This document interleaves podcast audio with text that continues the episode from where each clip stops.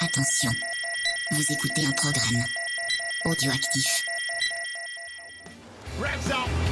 Lights out on 2019. Great start from Miller on the second row. And it's a good start from Davizioso also. Not so much for Marc Marquez. Quattraro finally exits pit lane. Oh, dear me, what was he sitting up in the middle of the circuit for? What's happened? He's just thrown something off his bike. He's having a look. He sits up Davizioso. The crowd here go wild.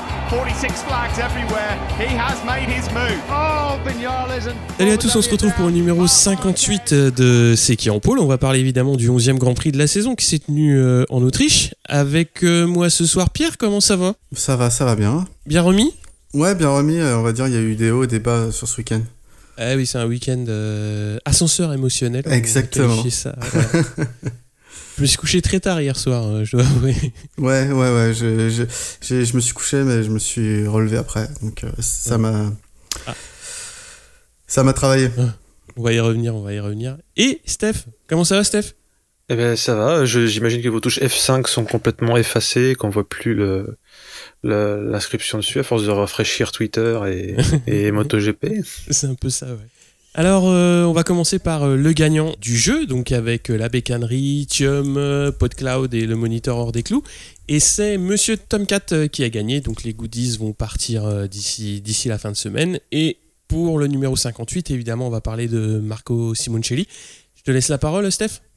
Ah Oui, le, le susnommé Marco Simoncelli euh, est né en 87 près de Rimini, ça vous dira quelque chose parce que c'est pas loin non plus de Tavoulia. Et il est malheureusement mort en octobre 2011 à Sepang, comme on s'en souvient. Pour sa carrière, il a commencé en 125, il avait 15 ans à l'époque, il a fait 6 courses pour cette saison de d'essai, euh, et la saison suivante, à savoir la 2003, il la court entièrement pour finir 21, donc c'est pas calamiteux, mais c'est pas GGN. L'année suivante, euh, il fera mieux parce qu'il fera deux pôles et il gagnera à Rérez, donc il ouvrira son compteur à Rérez.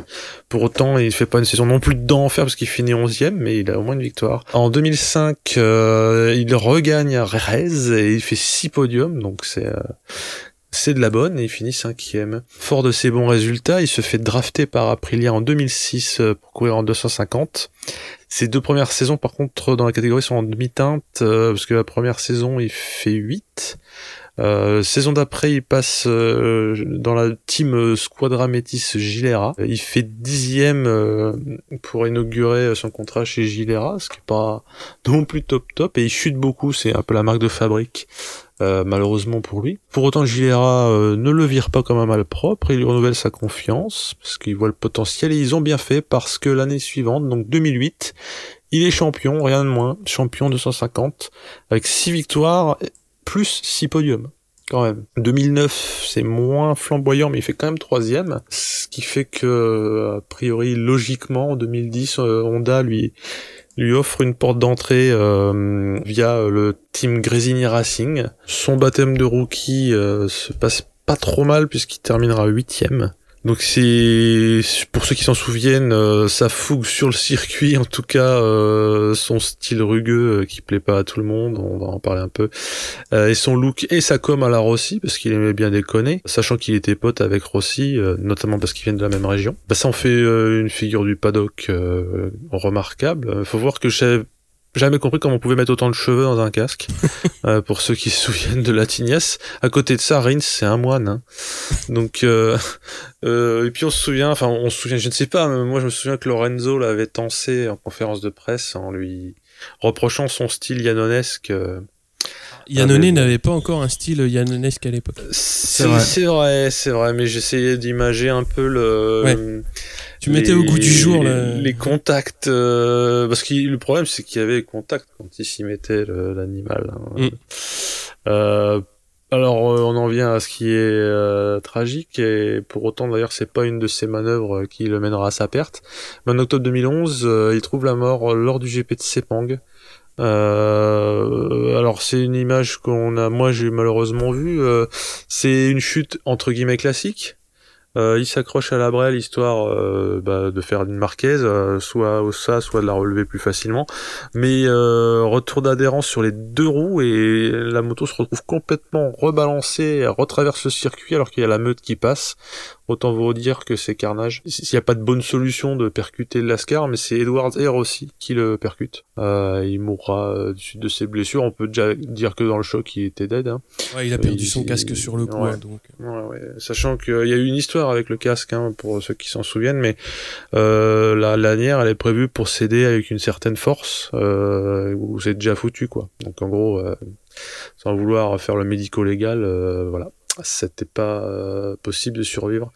Euh, il y a eu de nombreux hommages, euh, notamment euh, beaucoup de pilotes qui ont porté le 58, euh, Capir aussi pour sa dernière course, puis plein d'autres pilotes qui ont porté le 58. Je crois qu'il est toujours sur le casque de Rossi. hein. Il me semble aussi, hein, mais je voudrais pas trop dire d'ânerie. Euh, euh, le circuit de Misano a été rebaptisé euh, Simoncelli. Il y a une fondation à son nom qui continue de tourner beaucoup et a priori pas mal de stands euh, SIG 58 euh, sur tous les GP pour euh, vendre des goodies pour des, des bonnes œuvres. Et euh, symboliquement, mais c'est quand même fort, la Dornar tirée en 2016, donc récemment, le numéro 58 des, des numéros qu'on a le droit de prendre, si j'ose dire, un peu comme le 23 de Jordan en NBA. Voilà, donc euh, désolé d'avoir plombé l'ambiance, on a plein d'autres trucs à raconter euh, euh, pour positiver ensuite. Pierre, est-ce que t'as vu euh, courir euh, Simoncelli? J'ai Tu pas vu courir déjà en, Ouais. en direct. Non, non, non. Je l'ai vu euh, plus tard. euh, Ah, plus tard. euh, beaucoup plus tard d'ailleurs. euh, bah, en, en MotoGP, j'ai pas, j'ai eu la chance de pas connaître de de décès en direct. Après, il y a toujours euh, Louis Salom, mais euh, Ouais, ouais. Mm. mais ouais, non, j'ai eu cette chance-là. Mais c'était ouais, la chute euh, et la et la mort, euh, c'était pas c'était pas beau à voir. Après, j'ai eu la chance de le voir euh, courir deux trois fois, notamment euh, sur les circuits où où il jouait, euh, où il s'imposait, on va dire au physique, euh, pour se créer des ouvertures. Ouais, c'était c'était un style assez agressif de pilotage et il avait l'air d'être d'être un gars avec euh, une personnalité, une, une gueule quoi. Rien que sa coupe de cheveux, c'est tu pouvais pas le manquer, je pense. Ouais, c'était un charisme, un charisme à part hein, quand même. hein. Mm. Et ça me- trouve qu'ils se sont- ils s'étaient bien trouvés à l'époque avec Rossi, évidemment. Ils sont du même coin, ils ont dessiné le ranch ensemble, Mm. certaines pistes. Et euh, ouais, c'était, euh, ouais, c'était comme tu dis, c'était une, une figure du paddock. Et Mm. euh, bah, son père est toujours dans le paddock puisqu'il gère l'équipe 658 en, en Moto 3. Et ouais, c'est souvent que on voit des, des petites piqûres de rappel Mm. à sa mémoire. On va attaquer sur les news et surtout en Moto 3 puisque c'est Léopard qui a officialisé ses pilotes pour euh, 2020 et ce seront Massia et Foggia. Et on a eu une autre officialisation donc ce dimanche. Donc pendant le week-end de course c'est le retour du Svar- d'Husqvarna qui a été euh, officialisé par KTM donc qui est une, euh, une sous-marque une filiale de, de KTM et ça permet d'enchaîner directement sur les news Moto 2 Pierre puisqu'il y a eu d'autres news de la part de KTM Oui, alors euh, c'était les news assez surprenantes pour le coup. Donc euh, KTM a fait pas mal d'annonces euh, lors du Grand Prix à domicile de Spielberg, notamment en Moto 2, l'annonce qu'ils allaient arrêter d'être fournisseurs de châssis pour la catégorie. Donc c'était une annonce assez, assez bizarre en sachant que leur investissement jusqu'à présent. Donc ils vont continuer à être en support du team Ayo. Euh, et d'ailleurs, Ayo restera le, le team fournisseur de talent, on va dire, pour le MotoGP, pour KTM. Donc euh, là, on a des, on a des, trucs particuliers qui se créent parce que on sait que Tech 3 est passé l'année dernière sur châssis KTM euh, avec le partenariat euh, qui- qu'ils ont eu aussi en MotoGP. Donc euh, qu'est-ce qui, qu'est-ce que va faire Tech 3 Est-ce qu'ils vont repartir sur euh, un châssis maison comme ils avaient avant ou est-ce qu'ils vont prendre du Calex ou du Speed Up? Aucune idée. En tout cas, ça les laisse un peu le bec dans l'eau. Je sais pas ce que contractuellement ils avaient signé, mais plus qu'un euh, peu ouais. c'est particulier. Et puis après les transferts, quoi. Parce qu'il y a aujourd'hui, euh, je vais pas dire de bêtises, euh, il y a six motos sur le plateau. J'ai plus en tête, mais il y a deux officiels IO et euh, il y a les deux Tech 3. Ouais, après il y a American Team, ils ont deux motos. Ouais. Euh, je sais pas si on a encore un, un troisième euh, autre team. Bon, bref, entre 6 et 8 motos. Donc, euh, c'est pas, euh, c'est pas une décision qui- qu'ils ont dû prendre tout seuls, je pense. Enfin, j'espère pour, euh, pour les, les, les équipes avec qui ils ont des contrats, quoi. Parce que là, ça fout le merdier. Ouais, il y a Mais 9 pour- motos. euh, Pour Il y a 9 motos 3, KTM. ouais. Il y en a une euh, IO. D'accord. Pour, pour Tech 3, je suggérerais qu'ils prennent une Daytona du commerce, en fait. Et comme ça, ils ont un châssis. Et tu fous le triomphe dedans. Ouais. Alors, elle est pas bonne idée. peut-être moins réglable, je pense. Oh, ouais, Ouais, mais bon, euh, c'est que- déjà mieux que rien. hein. Je pense que c'est trop souple, hein, même. Ouf. Mm. Bah, tu fous, euh, vu que KTM, ils sont super forts en tube, il leur en reste sûrement quelques-uns. Tu me sautes ça en travers et c'est marre. Euh, Voilà. Fort en Non, tube, je- c'est pas gagné quand même. Non, mais ils en ont beaucoup, je veux dire, ils ont du stock. Le problème du beaucoup, c'est que tu les mets n'importe où. Quoi. Ouais, bah, c'est ce qu'ils font. on anticipe, là. Vous voulez qu'on parle des transferts ou pas? Parce que là, ça, ça- Ouais, alors euh, effectivement, de- depuis deux semaines, il y a une grosse rumeur. euh, Alex Marquez, euh, le team Petronas, team Petronas pardon, en Moto 2 serait intéressé pour signer Alex Marquez et pour l'attirer dans son giron, lui promettrait l'année suivante une place dans le team Petronas MotoGP. Donc ça, jusqu'à présent, c'était des grosses rumeurs, mais sans rien d'officiel. Et aujourd'hui, on a vu une contre-rumeur qui est tombée. Entre guillemets, Yamaha euh, mettrait son veto euh, à la venue de Alex Marquez dans un team euh, Petronas Yamaha MotoGP. Donc, euh, a priori, tout tombe à l'eau de ce côté-là, quoi. c'est moche.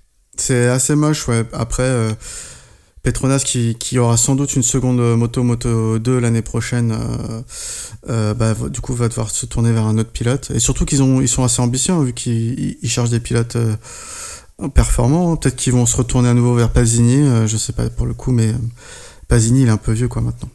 Euh, on passe aux news euh, MotoGP, Steph? Oui, euh, il y a eu beaucoup de cancans euh, avec les journalistes Canal+, notamment, qui arrêtaient pas de demander à tout le monde s'ils en savaient plus.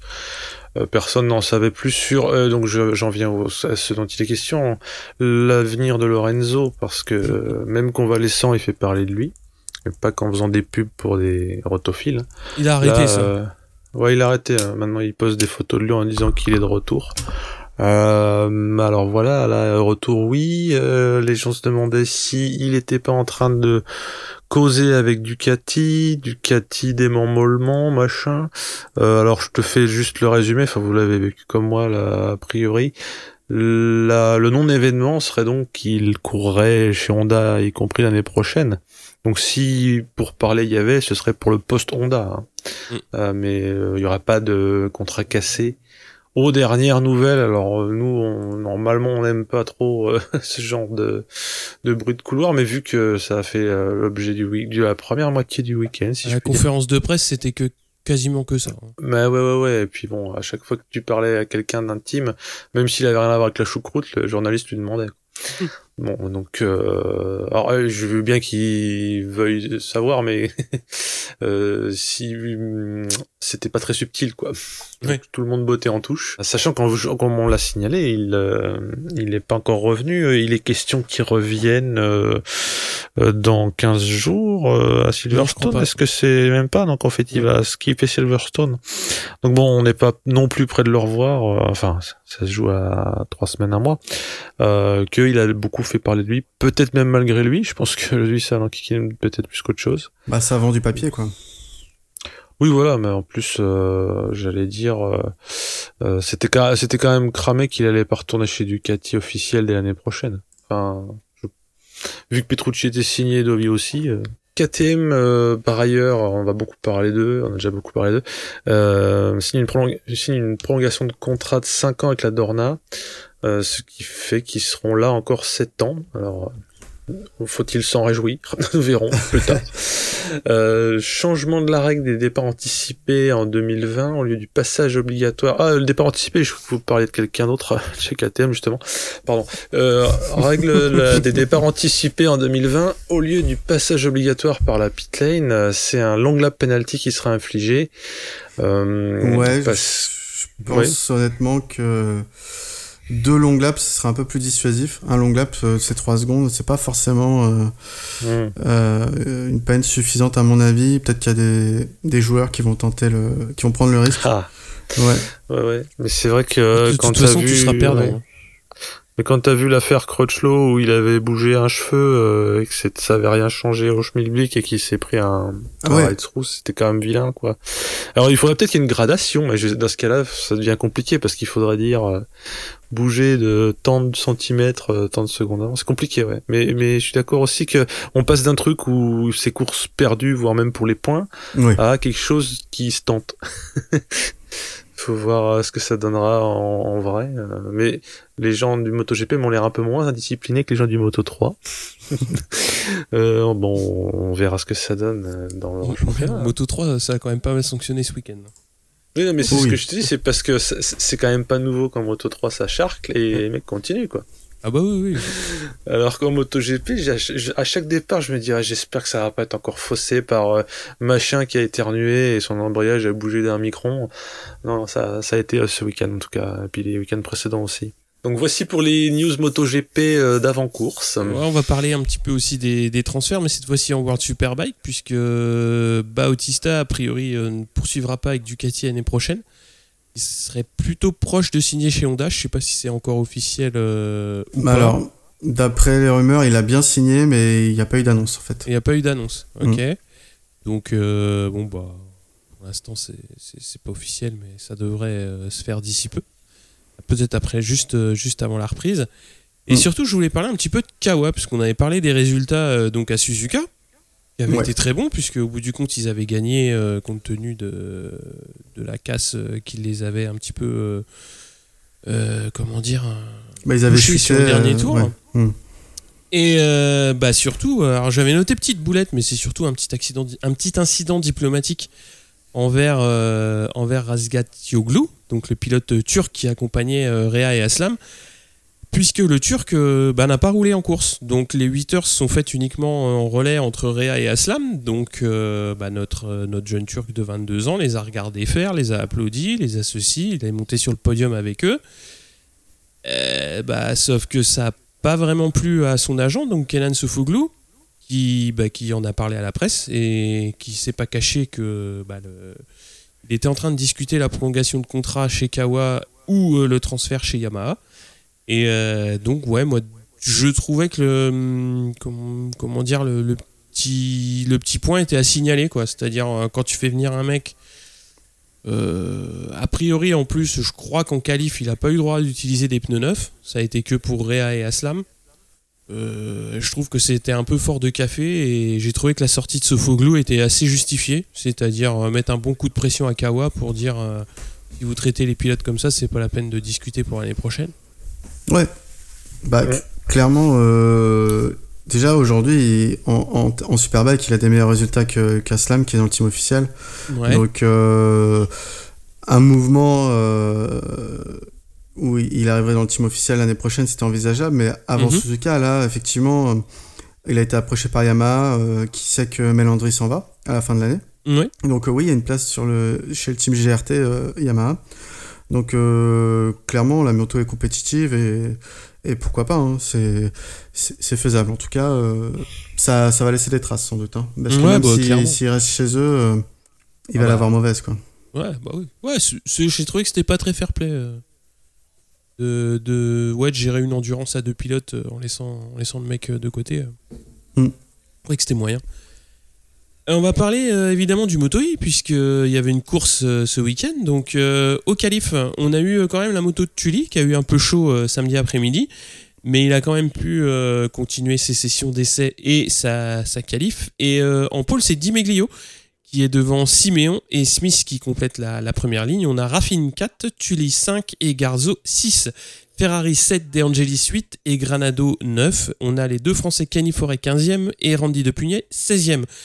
Alors Depugnet a vu son temps euh, de qualification annulé pour avoir dépassé les, limites de piste.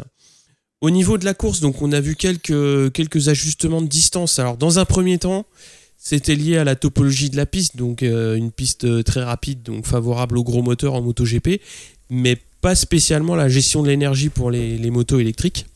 Donc du Mm. coup, ils ont dans un premier temps réduit le, le nombre de tours, et étant donné qu'il y a eu de la pluie euh, le, le dimanche matin, ils ont d'autant plus euh, raccourci la course euh, du dimanche, donc qui s'est tenue uniquement sur 5 tours, et la piste était mouillée. Donc c'est Siméon qui va prendre les commandes, mais Di Meglio reprend vite la tête de course. On a Tully qui va sortir large très très tôt et qui va se retrouver en, queue de peloton. On a Granado qui va mener quelques tours, qui va emmener du coup Di Meglio dans sa roue pour euh, creuser un petit écart. Et euh, bah, Granado va chuter sans, gravité.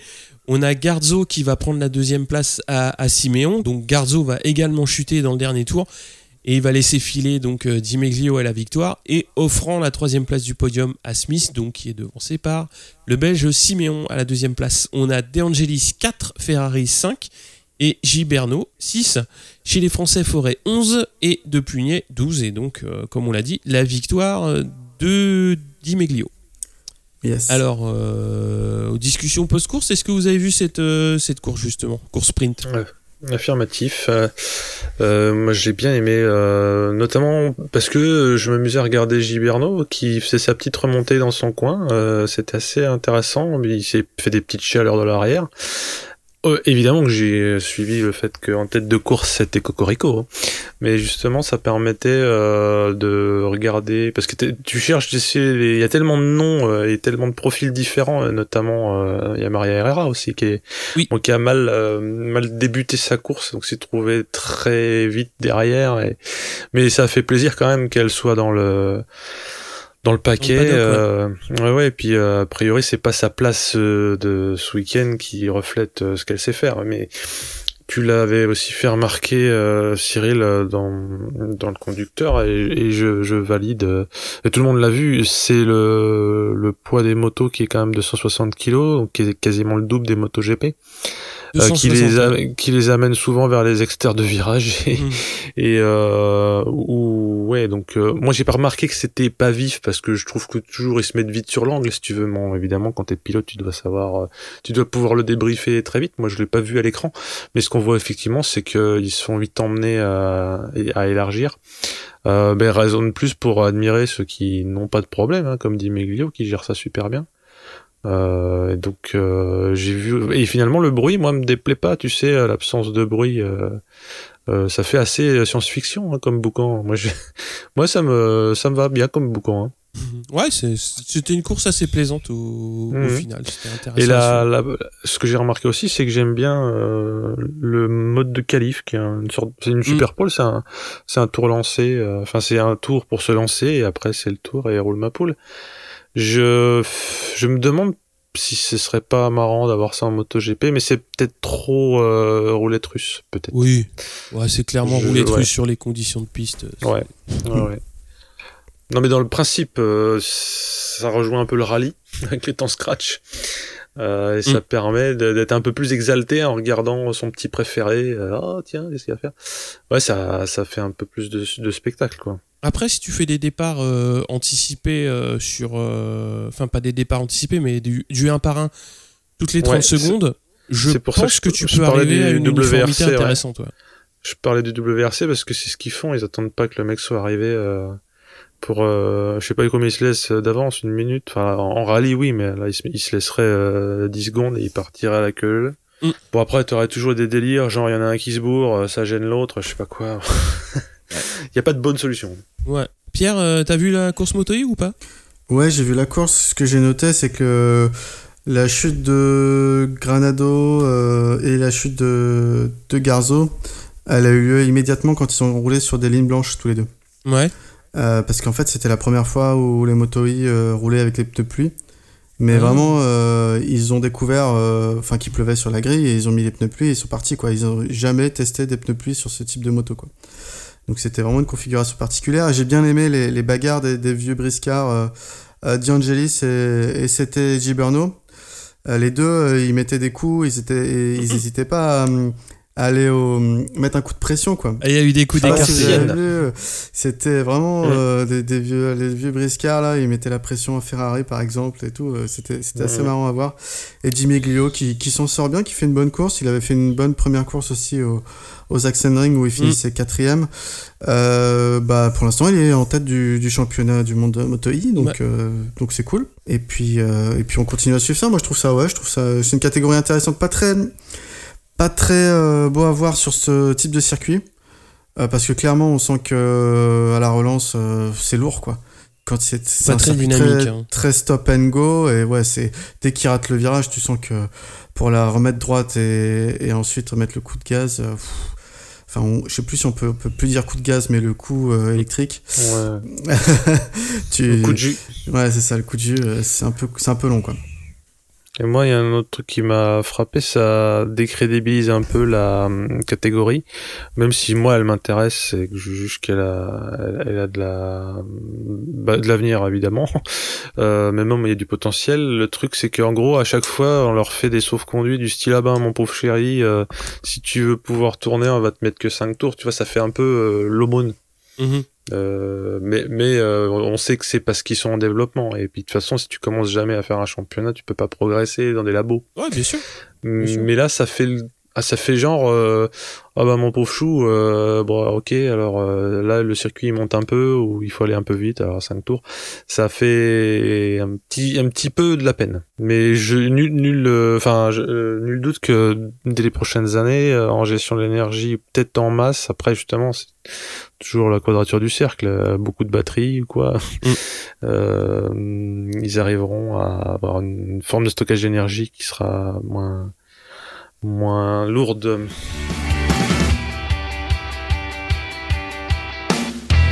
On va passer au- à la course Moto 3. Donc euh, en Q1, c'est Mazia, Fenati, Migno et Lopez donc, qui, vont, qui vont passer en Q2. Et c'est McPhee en pole devant Suzuki et Fenati. Toba 4ème, Arbolino 5ème, Vietti 6ème, Mazia 7ème, Sasaki 8ème et Ramirez 9. Alors il y a eu pas mal de sanctions, notamment euh, Canet et Antonelli qui voient leur temps en Q2 annulé et qui partiront donc euh, bah, en fond de, fond de grille, en fond, de classement de Q2 en fait.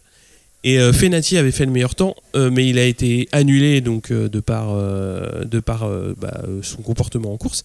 Et donc il partira troisième. Donc en course, euh, la piste est encore humide par endroits. Et on a Arbolino et Fenati qui partent fort. On a McPhee qui est pas loin. Et le trio va se détacher quand même assez vite. On a Suzuki qui va chuter dans les, dans les premiers tours. Donc les deux pilotes snipers vont filer le bon train en, tête de course pour, euh, bah, pour essayer de creuser un trou. Et derrière, les deux léopards sont déjà loin du trio sachant que McPhee commence à avoir du mal à suivre. On a Fenati qui va s'échapper au dixième tour et qui sera sera jamais rejoint. Et on a Canet qui remonte doucement dans le, top 10. On a Onshu qui commet une grosse erreur au freinage et, va chuter. À 10 tours de l'arrivée, le podium est plié, donc sauf erreur de la part des, protagonistes. On a McPhee qui prend la deuxième place euh, au, au 18e tour et on a Vietti et Mazia qui remontent sur Arbolino. Et McPhee, on a Mazia qui sort de la trajectoire et va chuter deux tours avant le drapeau à damier. On a Fenati qui s'impose donc devant Arbolino et McPhee. Vietti 4, Ramirez 5, Dalla Porta 6, Yurchenko 7, Gorn- Kornfeil 8, Antonelli 9 et Canet 10e. Donc au niveau de cette course, on a eu quand même une physionomie très très différente, puisqu'on a des pilotes qui se sont détachés assez vite. Alors c'est lié clairement aux, conditions de piste euh, qui étaient un petit peu, un petit peu piégeuses euh, suite euh, à la pluie. Et comme on sait que Fenati est quand même très très à l'aise sur la pluie, bah, il, a, il a maîtrisé son, son sujet quoi, et bon, il, a, il a gagné euh, sa première course de la saison. C'était une course euh, un petit peu différente pour du Moto 3.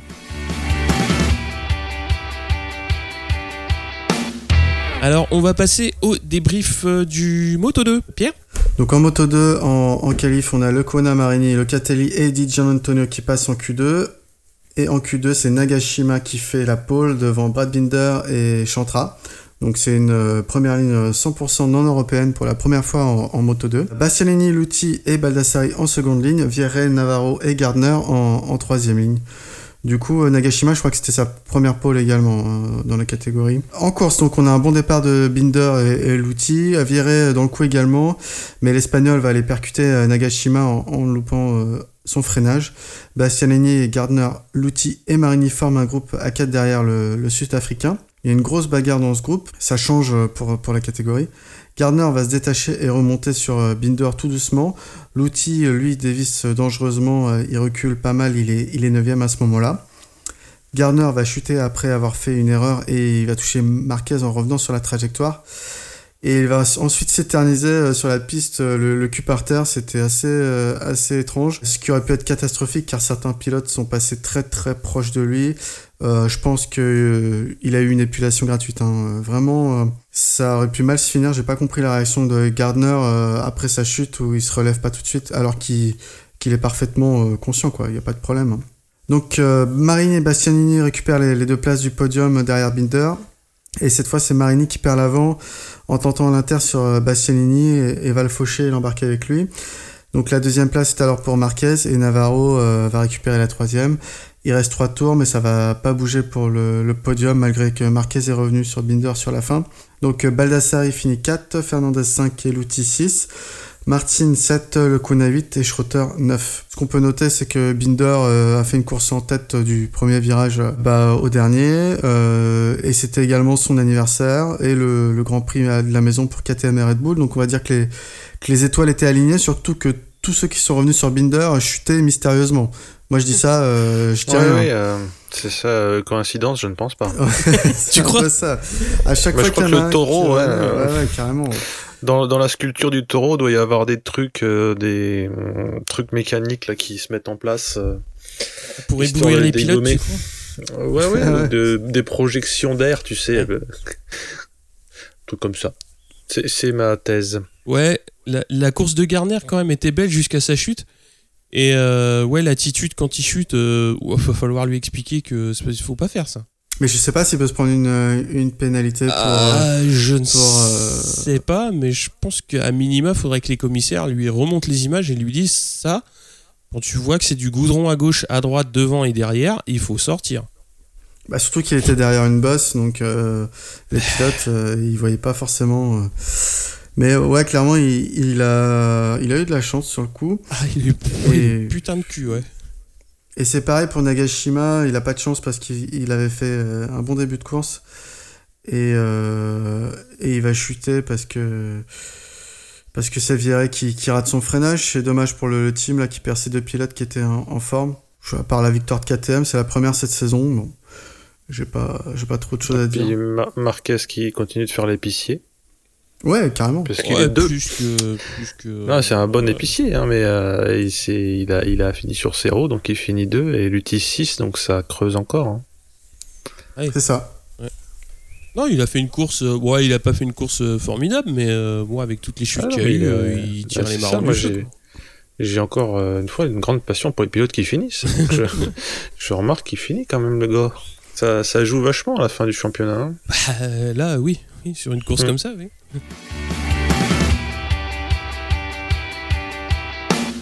On passe au MotoGP, Steph? Euh, Yavol, euh, les essais ont vu Crutchlow et Bagnaia s'extirper de la Q2. Euh, on sait que Crutchlow euh, s'est un peu moqué de Nakagami qui avait le culot de demander le même matos que lui. Je fais remarquer que Nakagami, lui, était euh, en Q2 d'emblée. Et on voyait la tronche de Crutchlow dans son box il était tout pas content euh, du temps où il était pas sûr d'aller en Q2. Donc ça m'a fait un peu marrer. Euh, voilà, qui aime bien châtie bien, j'aime bien Crutchlow, mais là, j'ai trouvé super nul ce qu'il a fait à son coéquipier. Quant à la Q2, Marquez euh, met 4 dixièmes au plateau, donc ça nous a fait peur pour le reste du week-end, encore, enfin peur. Vous voyez ce que je veux dire. On, allait se taper une Burno. Euh, Quartararo deuxième euh, devant Dovi, donc il confirme qu'avec euh, Sayama euh, 500 tours de moins, il met encore la pilule à tout le monde. Vignales euh, est quatrième sur la grille, Bagnaia 5, Nakagami 6. Donc Nakagami 6, hein, je le répète, Rins 7, Miller 8 et Crutchlow 9. oh, j'arrête de m'acharner sur Crutchlow. On va parler de la course justement et on va reparler de Crutchlow aussi. Bon départ de Dovi euh, et de Marquez. Et il y a Dovi qui a décidé de d'enquiquiner Marquez dès le début, ce qui leur vaut euh, un contact euh, et le fait de au premier virage redresser pour pas se la mettre. De, donc celui qui tire les marrons du feu, c'est Quartararo, qui était bien parti. Je vais pas dire pour une fois, ce serait vilain, mais euh, il a réussi à faire des départs euh, où il se fait moins bolosser qu'avant. Et donc il en profite pour prendre la tête devant Rins, euh, qui lui va faire un feu de paille parce que le surnommé Rins, il va s'effacer derrière les Ducati de Miller et de Dovi, ainsi que Rossi, qui lui est en embuscade. C'est une embuscade qui va pas vraiment porter ses fruits, mais euh, il a tenté le, le vieux. Crutchlow Espargaro chute alors à la décharge de Crutchlow il est rentré dans Espargaro qui avait un problème technique. Donc euh, je dis juste que Nakagami finit dans les points. Pendant ce temps, Dovi et Marquez euh, remettent les choses dans le bon sens en se replaçant 2 et 3 à la chasse de euh, Quartararo. Pardon. Le Quartararo il se bat et il finit par se faire déposer par Dovi et Marquez, mais pendant plusieurs tours, on a vu les deux euh, Maboul, Dovi et Marquez revenir comme des avions euh, sur Quartararo du fait de la puissance supérieure de leur moteur. Là, c'est vrai que de ce point de vue-là, le circuit est très révélateur des différences des motos, notamment parce qu'il y a beaucoup de freinage et de réaxel. Et euh, pauvre Quartararo s'est fait croquer à cause du déficit de Canasson, parce qu'en termes de pilotage, il n'a pas démérité loin de là. Et le duo en tête, euh, quasi maintenant euh, mythique, on peut le dire même maintenant, Dovi Marquez, vont se pouiller. Derrière, il y a Miller qui a quelques longueurs du français, donc il se trouve quatrième à ce moment-là, devant Rossi. Rossi le vieux en embuscade. Miller chute je n'ai pas bien vu la chute, je sais pas si le réalisateur était en train de picoler à ce moment-là, mais en tout cas, il a, j'imagine, dû s'enflammer. Non, perte de l'avant, euh, entrée du virage. De l'avant, enfin, enfin voilà, il, il, roulait un peu fort. Euh, ça se titille bien comme il faut entre Dovi et Marquez, euh, et l'Espagnol euh, va mener pendant un moment, sachant qu'à ce moment, à ce moment, on se demande justement en bout de ligne droite si Dovi attend pas exprès. Et ça va donc rester assez calme. les Yamaha sont 3, 4 et 5, donc pas si mal que ça connaissant la saison qu'ils ont. Donc, euh, mais il n'arrive pas à recoller. Euh, ça se voit en fait. C'est un peu un aveu d'impuissance, disons. Mais c'est surtout que les deux devant sont des fous furieux et que la Ducati a du canasson à revendre. À 10 tours de la fin, Dovi, euh, il est il prend l'initiative et il passe Marquez. C'est d'ailleurs à ce moment-là assez marrant de voir Marquez tourner la tête à droite, du genre mais qu'est-ce qu'il fout là? Vous avez vu peut-être ça sur les sur la transmission, non? Ouais, ouais, ouais. Euh, c'est genre euh, on croirait Joe Bartim, tu sais, ou alors comme tu aimes avec les yeux qui sortent du casque. Et donc il il se passe un bras de fer ensuite euh, jusqu'à l'arrivée finalement à trois tours de l'arrivée. Euh, ça va être une belle baston. Euh, on en avait pas vu depuis assez longtemps des bastons comme ça et le couple le couple terrible a remis le couvert. Les, les deux leaders euh, au général vont s'employer et offrir un beau spectacle. Et c'est Dovi qui va s'imposer dans les dernières courbes, alors notamment les deux derniers droites. Au premier droite, il prend l'initiative de se mettre à la hauteur de Marquez pour faire un inter que je qualifierais de marquésien à Ouais. savoir que il plonge à la corde et en gros ce qui reste à faire c'est de réussir à rester sur la piste en fait Voilà, et il y arrive et quand je regarde la, les ralentis ou les trucs sous d'autres angles on a l'impression qu'il se fait un, un virage sur place quoi quasiment euh, pour arriver à coiffer euh, Marquez et à le prendre à, son propre jeu et, et en fait, il varie un peu les coups parce que il avait déjà euh, fumé Marquez sur un dernier virage, mais en anticipant l'attentat. Enfin, l'attentat. euh, Bah ouais, les, les dernières fois, il était en tête et c'était Marquez qui essayait de le doubler. Et là, il lui a fait l'inverse. Ouais. Euh, donc, c'était quand même euh, assez euh, jouissif. Une autre position Kamasutra, on va dire. Ouais, ouais, ouais, on, on aurait dit une, une, fan, une fanfic euh, écrite par Pierre. Un truc euh, genre avec Dovi qui gagne à la fin. Moi, j'étais ravi, vous vous en doutez, parce qu'aussi ça évite qu'on sombre trop dans le dans le championnat tué. Alors, en termes de points et en termes de ce qu'on peut espérer pour les prochaines courses. On verra aussi si les circuits sont sont très forts en, en sensations fortes et en grosses lignes droites. Là où je me dis qu'on va se marrer, c'est à Sepang parce qu'il y a des lignes droites qui sont longues comme des jours sans pain. Mais euh, on verra, on n'y est pas encore. Euh, du côté des Frenchies, comme on l'a dit euh, précédemment, Quartaro était troisième. Non seulement était troisième, mais il est resté. Ce qui nous l'amène encore sur le podium, le Lascar. Donc là, il est en train de... Et donc, s'il est troisième, c'est qu'il est devant Rossi et Vignales. Parce que Rossi fait 4, Vignales 5, je l'ai pas rappelé. Rins 6, Bagnaia 7, Oliveira 8. Alors là, Oliveira, premier KTM et 8. hein, c'est un top 10 pour Tech 3. Donc à la fois le pilote et l'écurie doivent être ravis. Petrucci fait 9, il c'était pas si mal vu qu'il a fait une course euh, un peu en dedans. Si on parlait de KTM et de Zarco, bah Zarco 12ème, euh, pas si pire. Surtout si on sait que son coéquipier a pas fini, mais bon avec Oliveira 8, euh, ça fait un peu euh, ça fait un peu brère. Donc si on veut débriefer cette course, euh, euh, qu'en avez-vous pensé euh, je, je ne parle que de la course, hein, attention. Ouais, alors ce, ce- ce que je voulais dire pour, euh, pour apporter ma pierre à, à l'édifice. Oh, ça euh, euh, en fait, Espargaro, il a, il a pas vraiment chuté, il a calé. Sa moto s'est coupée dans le virage. Et euh, enfin, Oups. Paul, hein, Paul Espargaro. Et euh, du coup, Mhm. Crutchlow derrière a été surpris, il a pas pu éviter, il est rentré dedans et c'est lui qui a chuté. Espargaro, il a juste abandonné, du coup, euh, il, il a pas pu repartir, sa moto, elle, elle voulait pas. Donc on va dire qu'il y a eu un, un incident technique et, et Ouais. pour un team qui se veut euh, gagner le, le ch- championnat, euh, ça la fout mal. Donc ça. C'est dit. Après, moi, j'ai. en quelle année ils veulent le gagner? Ah bah ils ont dit c'était dans les 5 ans, hein, je Ah. crois, quand ils sont arrivés. Ouais, mais ils sont peut-être pris un calendrier, tu sais, euh, en Asie, ils sont en 4092, là, je- ils ont peut-être décalé. hein. Euh, après ouais, j'ai bien, c'était une belle course, j'ai bien kiffé quand, quand Quartararo a fait, euh, a fait ses 5 tours en tête au, au début, il a profité de- du premier virage large de Marquez et de Vie.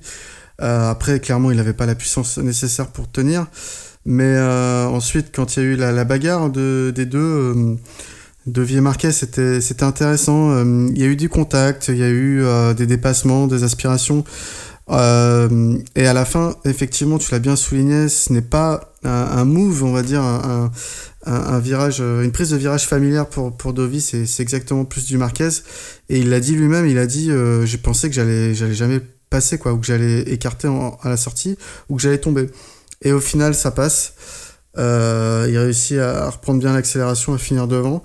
Donc, euh, donc voilà, c'est une victoire qui lui fait du bien, je pense qu'il en avait besoin. Clairement, il a vraiment vécu euh, fortement vu, sa réaction euh, après course. Et, Marquez, toujours beau joueur, a envoyé des fleurs à Dovi en disant qu'il s'est bien battu, que c'était une belle course, etc. Donc, c'était plutôt bien. J'ai noté que, Rossi a fait une belle course, même s'il a jamais pu lutter pour les places de devant. Euh, devant son coéquipier euh, Vignales. Et euh, Bagnaia également, c'est sa meilleure meilleur résultat de la saison. Et il a arrêté de chuter là depuis quelques courses. Alors que Petrucci, au contraire, il était en dedans. Je sais pas comment il- peut faire neuf en sachant que l'année dernière et il y a deux ans, quoi, c'est les Ducati et jouent le podium, les deux Ducati officiels. Donc c'était assez, assez étrange. Pour la 12e place de Zarco, comme tu as dit, c'est c'est pas si pire. C'est- Je trouve que c'est un bon résultat pour, euh, pour lui. Clairement, c'est pas un- un- on peut pas dire que c'est que c'est un assez bon résultat pour, pour son, son potentiel. hein. Donc euh, donc c'est un peu, un peu mitigé. Ouais, c'est loin. Et Comme ils disent dans la cité de la peur, ce qui est bien mais pas top. Commissaire Bialès. Tout à fait. Et toi Cyril, est-ce que tu as kiffé? Ouais, ouais, ouais. Moi, j'ai bien aimé. J'ai surtout bien aimé, effectivement, le, le dernier virage parce qu'en fait. euh, On vient tous pour ça, hein. Bah, nous, on vient pas pour ça, mais j'ai trouvé effectivement Non, que je- Dovi a fait. ça un- manquait, ça Dovi a fait un super. euh, un, un super move dans le sens où Mm. il arrive assez vite pour euh, prendre la tête à l'inter, mais Mm. pas aussi vite que, hum, que peut le faire d'habitude Marquez, ce qui fait qu'il se déporte trop et il est arrivé pile poil comme il fallait. Donc euh, assez vite pour prendre l'ascendant, mais pas trop vite pour se faire déporter, ce qui a permis euh, bah, justement de, de passer la ligne en tête. Et effectivement, le- les, les- les premiers tours étaient vraiment très très beaux à voir et toute la fin de course, ils ont bien animé le truc. Le seul regret que j'ai, c'est que bah, euh, c'est des, c'est des passes d'armes qui se passent toujours à deux. Les Yamaha euh, sont, font un beau tir groupé 3, 4, 5, mais toujours trop loin euh, en, termes de, en termes de temps. Et surtout, bah, après, il n'y a aucune bagarre entre eux. quoi. C'est-à-dire que Cartararo, il est solide troisième. Et Rossi est en, en aucun, à aucun moment il est, il est en capacité de revenir. Vignales c'est exactement la même, c'est-à-dire qu'il est une seconde euh, derrière Rossi il est à aucun, il a, il a pas de marge de manœuvre pour revenir. Il y a eu une petite bagarre avec Rins quoi, qui a failli lui coûter la, la cinquième place. c'est mitigé encore avec 3, 4, 5 c'est pas si mal, mais 6, 7, 8 secondes c'est trop. Il faut être plus Ouais, près. c'est un peu la consolante. Hein. Euh, Ouais, ouais, C'est c'est en bien d'être euh, d'être le meilleur des, des pas bons, quoi. Enfin, des, des pas- autres. Ouais, des, des, Des autres. des derniers, enfin des, des derniers premiers. Je sais pas comment on peut plus ça. C'est ça, ouais. Mais- Honda aussi, euh, moi ce qui me choque surtout, c'est que euh, le l'ami Marquez, euh, c'est le sapin de Noël euh, qui cache la, la forêt de sapins calcinés parce que le premier Honda, euh, enfin le deuxième Honda, excusez-moi, c'est Nakagami. Hein, donc Ouais. Euh, euh, on parle d'un d'un top 10 ou, top 11, je sais 11, pas il est on dit. 11ème, Nakagami. Il est 11. Non, mais tu sais, généralement, quand les gens finissent quelque part, ils disent top quelque chose. Donc, je suis le top 11. il, est, il est 11e. Donc, euh, et, et on a. Alors, Crutchlow a chuté, on n'a pas vu Ouais. dépendre ses chances. Mais on a l'impression, alors Bradle, euh, c'est parce que Lorenzo est blessé, mais ça fait vraiment. C'est Guernica, quoi. Chez Honda, si t'enlèves Marquez, euh, bah, ils sont pas si forts que ce que Marquez les fait paraître forts. Je sais pas si je suis Oui. clair. Ouais, si, Oui. c'est clair. Euh, ça fait penser à Stoner et Ducati. Hein. C'est, Mm. on a l'impression qu'il y a que lui qui sait faire ça. Et puis euh, Mais après, après euh, moi le déluge. hein. Nakagami, c'est la moto de l'année dernière hein, qui était qui est beaucoup Mhm. moins puissante que la moto de cette année, donc euh, Ah oui, mais par euh, ailleurs lui il finit. Hein, donc oui. euh, moi je sais. je- mais ce que je veux dire c'est que moi Nakagami il est vaillant euh, et, et Crutchlow quand il fait bon ah, c'est vrai qu'il fait des coups d'éclat, mais en tout cas euh, Honda euh, c'est pas. euh, alors effectivement il y a le marasme Lorenzo. euh, qui se blesse ou qui a du mal à prendre la mesure de la bécane. Euh, avec Lorenzo, il, est de bon augure de faire fermer sa gueule parce que quand on voit ce qu'il a fait avec Ducati, j'attends la fin de la saison prochaine pour me prononcer. C'est-à-dire que je ne me prononce Mm. pas. Parce qu'il est encore capable de nous gagner des trucs, euh, l'animal. Non mais euh, après la, la saison de Lorenzo, quand il- la première année où il arrive chez Ducati, elle est pas elle est pas bonne, mais en soi il, il fait déjà des top 6 quoi. Ouais, il fait Euh, des trucs un peu plus solides, ouais. Là la saison Et chez surtout, il Honda, mène des euh, courses. Ouais. Chez Honda, c'est catastrophique. Euh, J'avais noté également euh, un petit fun fact. euh, C'était l'anniversaire de, de Yannone ce vendredi. Je sais pas si Oh, vous bah, avez vu le- sa tête de carénage. Joli cadeau d'anniversaire. Hein. Il- en fait, il avait 30 ans. Du coup, sur son carénage, Ah oui. ils ont mis 29 plus 1. 29 plus 1, ouais, c'est vrai. 29 C'est qui est son mignon. numéro, Mais il aura jamais c'est 30 mignon. ans, euh, Yannone. Mais bon, il a pas fait comme Binder, il a pas gagné lui. En cadeau d'anniversaire, il s'est fait prendre un tour par les deux furieux. C'est ça. Il les Bah, a il voulait voir la passer. bataille euh, au dernier virage. Et- Ah, en fait, c'est ça, il voulait être mieux placé pour voir. Et puis, euh, oui, euh, après, Dovi a, a fêté sa victoire en, en rendant hommage, on n'en avait pas parlé la semaine dernière, euh, Oui. Euh, à Lucas Samprini, donc, qui était le, le, chef de presse euh, officiel euh, du, du team Ducati, qui est, qui est décédé à Brno. Donc, donc voilà, ça c'était le, le petit point qu'on n'avait pas parlé, et ça avait vraiment touché, d'ailleurs c'est peut-être pour ça aussi Petrucci a fait des mauvaises performances, ça avait vraiment touché Petrucci et, et Dovi, hein, qui sont très très proches. qui était très très proche de, de cette personne. Du coup, euh, du coup voilà, c'est bien qu'il y ait un petit hommage euh, comme ça.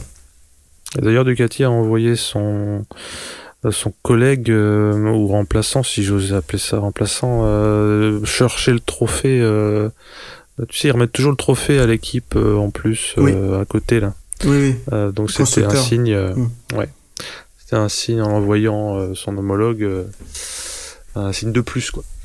Alors, on va parler de ce qui a bousculé un petit peu le, le dimanche. Euh, qui veut refaire un petit peu le film euh, de dimanche soir et de lundi matin? Pierre, t'es chaud? Allez, je vais Allez, essayer de. on va parler évidemment de KTM et Zarco. Donc, euh, je- après course, donc Zarco euh, fait une déclaration simple. hein, il dit qu'il est content de sa deuxième place, que que c'est pas que c'est pas, on va dire suffisant, mais euh, qu'il est content de prendre les points, etc. Mais surtout, ce qui est intéressant, c'est que Stéphane Pirer, au magazine allemand euh, Speedweek, qui déclare euh, que Zarco, euh, a priori, leur aurait demandé à, rompre son contrat, ne pas aller au bout des deux ans, donc finir cette année, voire même finir tout court dès, dès aujourd'hui, et, et qu'il il était pas bien, et que euh, selon lui, c'était un pilote euh, qui était en train de faire un burn-out et, ou, ou et une dépression, euh, et que on en avait vu les prémices euh, déjà quand il s'était arrêté en course, etc. Zarco. Donc voilà, il a lâché une bombe dimanche soir là-dessus. C'était assez particulier à lire. Il y a eu pas Et mal de tweets aussi qui ont circulé entre, entre Michel Turcot et Motomatters. Ouais. Mm. Ouais, non, clairement, il y avait des, il y avait des grosses rumeurs, donc euh, même parmi les journalistes, donc euh, il y avait, c'était plus que juste une déclaration. euh, euh, et effectivement, lundi matin euh, est tombé euh, le communiqué officiel KTM, qui a dû être rédigé dans la nuit euh, avec les stagiaires parce que les autres étaient en vacances. hein, on est en mois d'août après tout. Et clairement, Donc, donc là, aussi, quoi. ouais. Et du coup, effectivement, donc euh, Zarco euh, et KTM, c'est fini à la fin de cette année. Donc Zarco continuera à courir euh, tout le reste de la saison, mais n'ira pas, euh, ne fera pas sa deuxième année de contrat initialement prévue.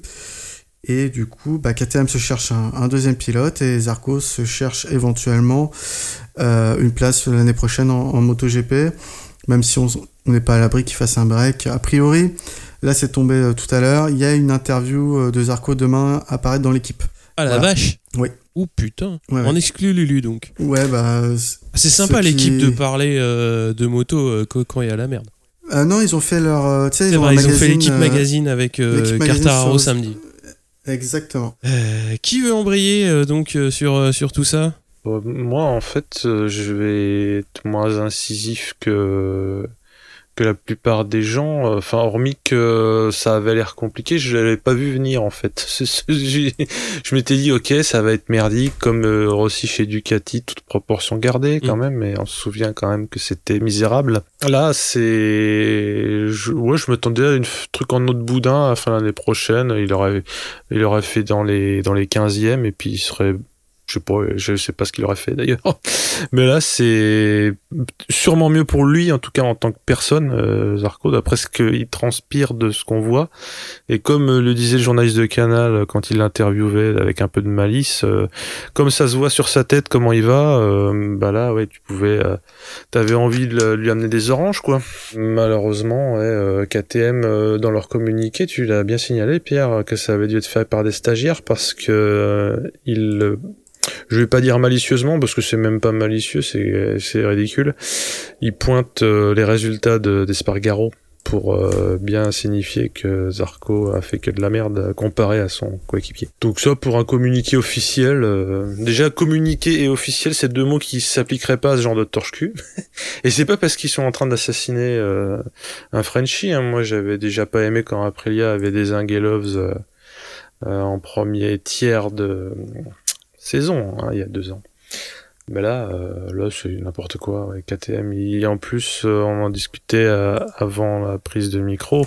KTM semble pas apprendre de ses déboires et ne se remet pas en question en tant que team et constructeur. hein. En gros, leur moto est génial. euh, celui qui sait pas la piloter, c'est un, un blaireau. Euh, J'aimerais bien voir d'ailleurs ce que Pedrosa leur dit euh, pendant les essais, parce qu'à mon avis, Pedrosa, il est pas con, hein, on le sait qu'il est pas con. Il est peut-être diplomate, mais il doit quand même pas leur dire que leur bécane, elle, euh, elle fait des super résultats, quoi. Je sais pas Ouais, ce que bah, t'en penses. Après, effectivement, t'as raison. euh, Pedrosa, il roule, on n'a aucune idée des temps qu'il fait. Des fois, euh, quand.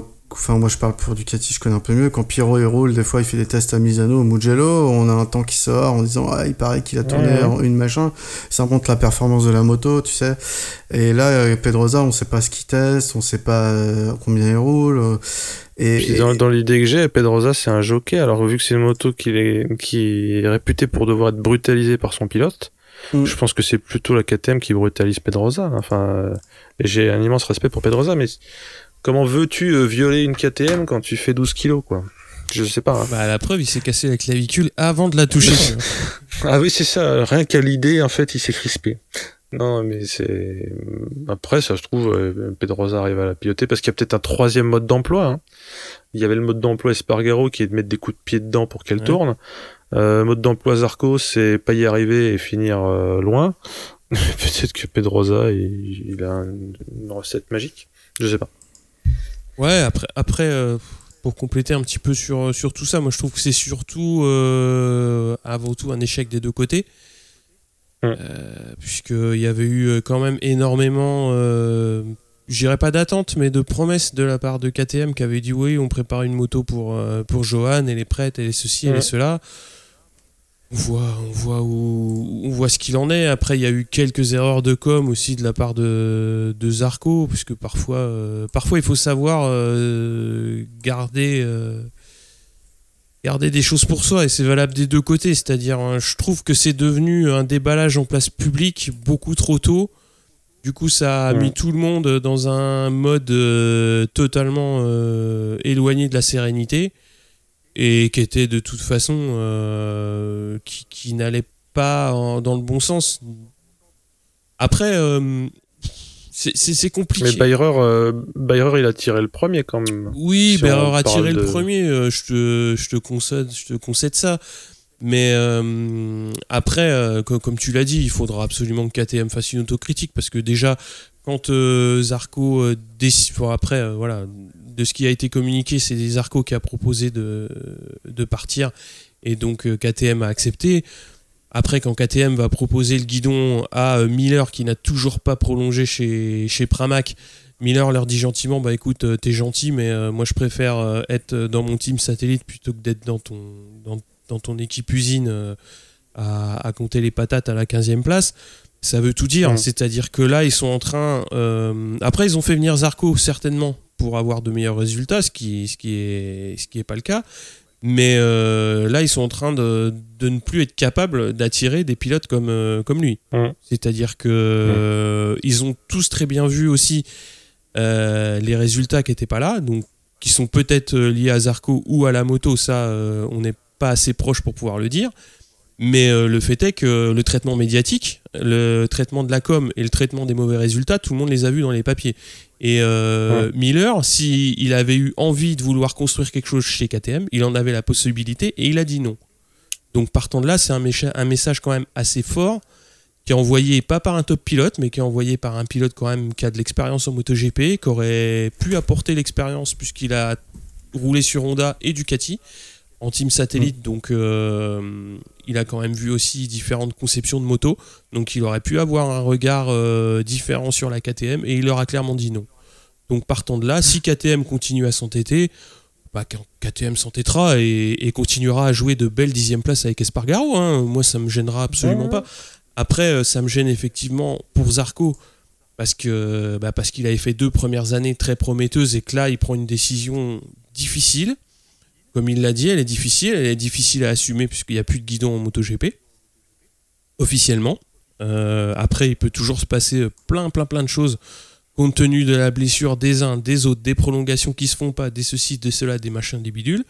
Il peut se passer encore plein de choses. C'est un gros pari qui fait. On ne sait pas où il sera l'an prochain. Ouais, c'est un échec, euh, un échec flagrant des, ouais, flagrant quand même. Ça me rappelle le fait que Pierre avait assisté au lancement de la saison euh, par Canal et avait eu la chance euh, et le talent d'interviewer les deux, euh, Quartararo et Zarco. Et euh, au moment où il a fait cette interview, on m'aurait demandé de prédire les résultats de l'un et de l'autre. J'aurais inversé, si tu veux. Non, parce que c'est imprévisible de savoir ce qui, ce qui va se passer. Non, non, mais euh, que Quartararo, euh, que Quartararo fasse aussi bien et que Zarco fasse aussi mal, si tu veux, c'est, c'est des trajectoires qui se croisent. Parce que moi, je me disais, en rookie, Quartararo, il- j'espérais qu'il, qu'il confirme, mais tu sais que quand même, il montait du Moto 2, euh, il, il était pas inexpérimenté, mais euh, un peu quand même, quoi. Par rapport à un Zarco qui euh, aurait pu capitaliser sur, avec la confiance, et puis KTM, je m'attendais pas à ce qu'il soit aussi catastrophique. ah, ça, euh, ça, on n'est pas, on n'est pas au bon endroit pour pouvoir, euh, pour pouvoir l'expliquer, quoi. Mhm. Après, euh, Ouais, mais c'est c'est d'autant plus la loose, enfin rageant en tout cas pour notre pauvre ami Zarco, c'est que de voir euh, euh, la- sa trajectoire croisée, comme je disais, avec euh, Quartaro qui surfe un peu sur son euphorie qui refait ce qu'a fait Zarco, mais en mieux je sais pas, mais en tout cas au niveau podium, première année, il les enfile. Hein. ah bah oui, oui. Bon, après, on va se Mhm. concentrer sur le sujet, euh, sur le su- Ouais. sujet Zarco, mais euh, Mais c'est pour me dire à quel point ça enfonce encore ce. Enfin, ça me, ça me fait de la peine pour Zarco, c'est Ah bah. de voir euh, Quartararo qui est à l'aise comme un poisson dans l'eau sur une Yamaha. oui. Bah, Comme lui à l'époque. Bah pour, mon, pour mon avis, je pense un peu comme vous, euh, je m'attendais pas à ce que ça soit facile, mais je m'attendais pas à ce que ça se finisse aussi vite et, et de cette manière. Clairement, euh, je trouve que euh, il n'y a pas du tout d'autocritique hein, de la part de, de, KTM, effectivement. Ils, ils sont pas du genre euh, où, où tu vois, comme l'année dernière, Yamaha, l'ingénieur en chef, il vient s'excuser en conférence de presse. Euh, visiblement, c'est pas le style de la maison. Clairement, ça pose problème parce que là, leur projet il piétine, en fait il, avance pas, ou en tout cas il, avance pas dans la bonne direction, on a l'impression qu'il teste pas assez de nouvelles choses. Euh, J'espère que, que, que, le travail de Pedroza va, va, porter ses fruits et de Mika Kallio. J'ai beaucoup de doutes parce que quand tu vois qu'effectivement un pilote euh, de second plan, parce que Miller n'a jamais euh, euh, joué le championnat du monde pour, pour être premier, donc un pilote de second plan se permet de refuser un team officiel ça met vraiment un coup d'arrêt à ton projet. Je trouve que euh, pour le coup, ils sont, ils sont, ils sont mal perçus maintenant par rapport à effectivement le fait que leur moto n'est pas bonne et à la fois ils mettent toute la responsabilité de, de, cette, euh, de ces mauvais résultats sur leur pilote. Euh, personne n'a envie de se retrouver dans cette situation. Zarco n'a pas euh, effectivement a aussi ses torts. Je pense que la communication c'était pas son fort et, et ça a mal commencé là-dessus euh, dès le début. Euh, mais quand tu vois que Pirer, euh, il, disait dans le paddock à qui veut l'entendre que euh, Zarco il y croyait pas, c'est mal parti dès le début. Hum, c'est pas du tout une moto compatible avec le, le style de pilotage de, de Zarco. On voit qu'il a des limites en termes d'adaptation, comme euh, comme avait pu rencontrer, euh, comme je pense que si tu mets Zarco sur une Honda d'ailleurs, hein. je ne suis pas exclusif KTM, je pense que c'était moto trop, trop violente pour, pour son style. Maintenant on se rend compte, on n'avait pas, la certitude, mais, on se rend compte. Du coup voilà, euh, pour Zarco, j'espère que ça signe pas son, sa fin en, en GP, dans le sens où je pense pas qu'il va y arrêter, peut-être faire une année blanche, mais je pense pas qu'il ait, qu'il ait envie d'arrêter. Maintenant, il n'y a pas de guidon cette année qui va se libérer, sauf si vraiment il y a un jeu de chaise musicale qui se déclenche avec cette annonce. Et, et l'année prochaine, bah, il aura déjà 30 ans, il aura fait une année blanche ou une année euh, dans je ne sais quel championnat. C'est difficile de revenir quand t'as les jeunes tous les ans qui poussent du Moto 2, quand t'as les sponsors euh, qui veulent ramener leurs pilotes préférés, etc. Quoi, je, je sais pas trop. Euh. Sauf si effectivement euh, un team satellite arrive et, et remplit les deux places restantes sur la grille, ça, ça ouvrirait plus de possibilités. Oui. Bon, après, euh, après j'espère que pour Zarco, il y, aura, euh, il y aura justement une poursuite. Euh, je sais pas où, hein, on va voir, on va bien voir. Mm. Parce que, bah, quand même, mine de rien, euh, il est double champion du monde Moto 2. Il a fait deux très belles euh, premières saisons avec, avec Tech 3. Bon, là, ça marque mm. clairement un coup d'arrêt à, à, l'ascension, on va dire, puisqu'il y avait beaucoup d'attentes aussi euh, par, le, par le public et vis-à-vis -vis de lui. Donc ouais, il va falloir rebondir. Euh, pour, pour, pour lui, ça va pas être évident, mais euh, bon, j'espère qu'il sait ce qu'il fait au moins quand, euh, quand, il, quand, il quitte, euh, quand il quitte KTM. Après, euh, là où je vais être, moi, très... Comment dire Je dirais pas surpris, mais ouais, je suis aussi impressionné... Un, un, comment dire euh, intéressé pour savoir euh, ce que va faire euh, ce que va faire KTM. Parce que là, ce qui va ouais. se passer, euh, clairement, ils vont uniquement avoir la possibilité de monter, euh, de monter des équipes, que ce soit KTM ou Tech 3, avec euh, des, des, pilotes du réservoir qui viendront du Moto 2, Moto 3, à savoir qu'ils viennent de casser leur filière Moto 2 pour l'année prochaine. Donc ils vont être obligés un petit peu d'aller piocher les pilotes sur du, sur du rookie, quoi. Et c'est pas comme ça que, que, ça va avancer vite, quoi. Enfin, moi, je, je comprends pas je comprends pas la logique, sachant que bon, les, les pilotes sont ce qu'ils sont. Enfin, une pilote, enfin, une place en tant que pilote MotoGP, c'est voilà, ils sont que 22 pilotes euh, sur, sur la grille, donc c'est précieux. Et quand tu vois que bah, t'as réussi à en, en attirer un qui n'a qu'une seule envie, c'est de partir, et que pour le remplacer, bah, tu trouveras que des mecs de Moto 2, ça va être très très compliqué. T'as beau avoir des moyens, t'as beau avoir Pedrosa euh, en, en, tant que pilote d'essai, et bah, c'est pas Espargaro. Il avait bien, il avait bien dit qu'il voulait pas, il voulait pas rouler. Pedro en Ouais. GP, il voulait plus rouler. Donc, il n'y a pas de raison que ça change. Mm. Non, mais tu as raison, ils vont piocher dans leur réservoir de, de talent euh, Moto 2. D'ailleurs, euh, je me demande si, euh, quand ils ont annoncé que Binder signait chez Tech 3 euh, l'année prochaine, alors que Binder n'avait pas fait ses preuves cette année euh, parce que le châssis était pas bon euh, en Moto 2, euh, si bah, ils avaient déjà pas prévu du coup que. Enfin, ils l'avaient déjà dans le viseur le fait qu'ils qui continue pas euh, dans cette catégorie en tant que manufacturier quoi. Ah oui, je, je pense, Euh, ouais. Je pense. Mais du coup, ils vont, ouais, ils vont faire monter euh, direct un talent, euh, un autre talent dans le team officiel. Ça veut dire qu'il y aura deux équipes, euh, enfin l'équipe Tech 3 euh, KTM euh, MotoGP qui, qui a deux rookies et un rookie en plus dans l'équipe officielle à côté de Paul Espargaro. Ça Ah, fait beaucoup quoi. auras en fait, euh, bon, après ça c'est que des spéculations, hein, mais euh, si- s'ils continuent à travailler avec leur réservoir euh, actuel, tu fais monter un Oliveira, puisque de toute façon, a priori, Ciari ne fait plus partie des plans, et puis après tu te Oui. retrouves avec deux rookies chez Tech 3. Mais enfin voilà, si tu comptes sur Paul Espargaro pour, pour te développer la moto, il l'aurait déjà fait depuis le temps qu'il y est. hein. Ça fait, ça fait 3-4 ans qu'il est maintenant chez, chez KTM. C'est pareil. Il a connu que Yamaha, mais c'est un pilote euh, qui a été champion du monde Moto 2. Donc, si il avait euh, eu euh, la capacité de, je dirais pas de te pondre, mais de te mettre sur les rails pour développer une moto correctement, ils en seraient déjà plus loin. Ils seraient déjà au niveau de Suzuki, tu vois. Bah, je pense que Paul s'est fait une raison. il sait très bien que la moto, tant qu'elle utilise un, un châssis treillis acier, des suspensions maison euh, WP, euh, aujourd'hui c'est compliqué quoi. Donc euh, il sait conduire cette moto telle qu'elle est aujourd'hui. Il sait l'emmener euh, il sait dans. faire des top 10 à 25 secondes de la tête, quoi. Bah et- oui, mais après la moto ne. Oui, mais la moto ne vaut pas plus. Donc Ah oui, euh, il sait l'utiliser à son max. Et puis c'est tout quoi. Après il, il bosse. Est-ce que c'est un bon pilote de développement? Je sais pas non plus. hein. Est-ce que euh, il donne des bonnes directions Je sais que Bradley Smith avait, avait plutôt craché sur la, la moto euh, quand il a été euh, mis euh, au ban de KTM en disant de toute façon, quoi que je, je veuille faire sur la moto euh, comme changement, euh, on m'écoute pas. Donc euh, Waouh, c'est un putain de gâchis, quoi. ouais, c'est un gâchis. euh, c'est un drama comme on dit. Et Ouais. c'est pas fini, hein. Ouais, c'est les feux de l'amour. là. Il y a encore 8 GP à faire, hein, les gars. Ouais. Ouais, ça va être assez euh, tendax dans le box. euh. Ouais. Ah, D'ailleurs, euh, ouais, ça va être assez rigolo. hein. Enfin, rigolo, c'est pas le mot, mais. euh, Hmm. Non, non, mais ça. Je sais même pas s'ils vont lui préparer sa bécane, ils vont lui laisser changer les pneus tout seul. Enfin, je, sais pas ce qu'il peut y avoir de pire, quoi. Non, mais tu, tu vois ce que je veux dire par rapport au communiqué assassin qu'ils ont fait.